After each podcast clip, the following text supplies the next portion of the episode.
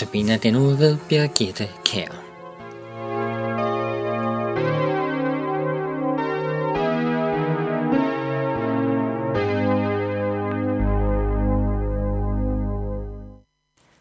I dag er temaet for andagten at mislykkes. Vi hørte i går om Josef, som blev udvalgt af Gud til at være plejefar for Jesus. Plejefar for Guds egen søn, verdens frelser. Josef var det, som skulle drage omsorg for barnet og for Maria som barnets mor. En stor opgave var betroet ham. Men det var en opgave, som samtidig førte til misforståelse og foragt. Noget, som Josef måtte bære som sit kors. D.G. Monrad skriver videre i sin prædiken om Josef. Så måtte Josef drage med jomfru Maria den lange vej fra Nazareth til Bethlehem. Tiden kom, da Maria skulle føde, men ingen i herberget ville overlade deres værelse til den fødende kvinde. Maria blev vist ud i stallen, og der fødte hun. Sæt dig nu ind i Josefs stilling. Tror du ikke, han har haft mørke og urolige øjeblikke? Han lod det barn, der skulle betros i hans varetægt, blive født i en stald.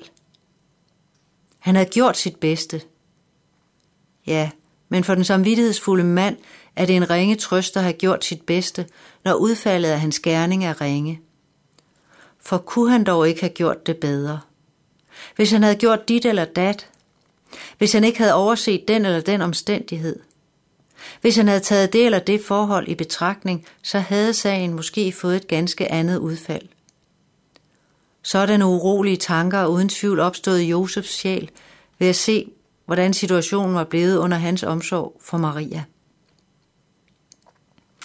Jeg forestiller mig, at Monrad her spejler sit eget liv i Josefs liv. Monrads prædikner er holdt i Brøndbyerne cirka seks år efter Danmarks nederlag i krigen i 1864, og kort efter Monrads hjemkomst fra nybyggerlivet på New Zealand. I tre år havde Monrad levet i selvvalgt landflygtighed. Væk fra det had og den foragt, han mødte så mange steder, fordi han som præsident havde stået med ansvaret for nederlaget, og dermed for, at Danmark havde mistet hertugdømmerne. Og væk fra det nu så lille land, at Monrad ikke forventede, at det ville kunne bestå som land. I de tre år i landflygtighed gennemtænkte han igen og igen og igen begivenhederne i 1864 for at finde ud af, hvad der var gået galt. Hvad var hans andel i det? Hvad kunne han have gjort anderledes? Hvor havde andre svigtet, selvom ansvaret til syvende og sidst var hans? Han, der havde ønsket at frelse Danmark, han havde gjort det så godt han kunne, og så var resultatet blevet så katastrofalt. Monrad fortsætter sin prædiken om Josef. Der tænker jeg, at Josef har gjort en ende på de urolige tanker. Ikke ved at retfærdiggøre sig selv, men ved at bøje sig ned, tage korset på sine skuldre og sige, Tilgiv mig, Gud, der som jeg har forset mig. Monrad forestiller sig ikke, at Josef kan få svar på, hvorfor Guds søn blev født i en stald. Havde Josef svigtet? Var det andre mennesker, der havde svigtet? Eller var det Gud, der ville det sådan? Eller var årsagerne vævet sammen på en måde, der ikke var og er til at gennemskue for et menneske? Nej, Monrad forestiller sig ikke, at Josef kunne få svar på sådanne spørgsmål. Og han ved af egen erfaring, at han ikke fuldt ud fik svar på sine spørgsmål. Men Monrad forestiller sig, at Josef tog tre skridt som også viste ham og os tre skridt at gå, når tingene ikke blev, som de burde. For det første må du bøje dig. Situationen, som du var ansvarlig for, blev, som den blev. Du må bøje dig for det faktum. Du lykkedes ikke. Dernæst må du tage korset på dine skuldre. Du må acceptere, at du har fået en byrde at bære, ved at situationen, som du havde ansvar for, blev, som den blev. Og du må være villig til at bære denne byrde som en byrde, der er lagt på dine skuldre som et kors. Og så må du vide, et kors skiller dig ikke fra Kristus. Det giver dig ledelsesfællesskab med Kristus. Og endelig må du bede om tilgivelse, hvis der er tale om skyld fra din side. Måske ved du ikke, om der er tale om skyld fra din side, eller hvor meget af situationen der er din skyld. Men det skal ikke afholde dig fra at komme til Gud med den nagende uvidshed, og så bede ham om tilgivelse. Han kan tage både vores sønder og vores eventuelle sønder og vores indbildte sønder fra os og tage ansvar for dem.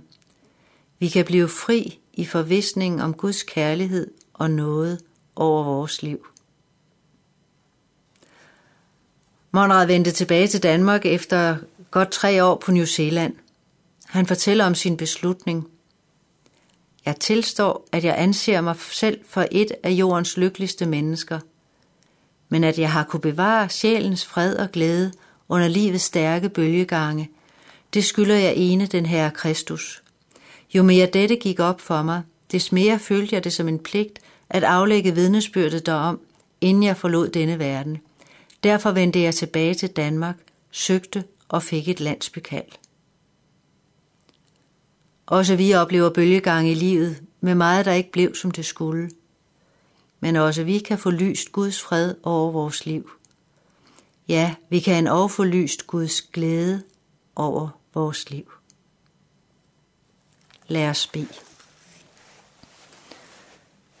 Kære himmelske far, tak for din kærlighed og nåde. Du ved, at vi ikke kan gennemskue vores liv. Hvor vi skyldige, at noget ikke blev, som det burde? Hvor har vi været udsat for andre menneskers svigt? Og hvor var din almagt og vilje henne midt i alt det? Gud, nu bøjer vi os ned for dig. Vi erkender, at livet blev, som det blev. Vi tager vores liv på os, sådan som det er.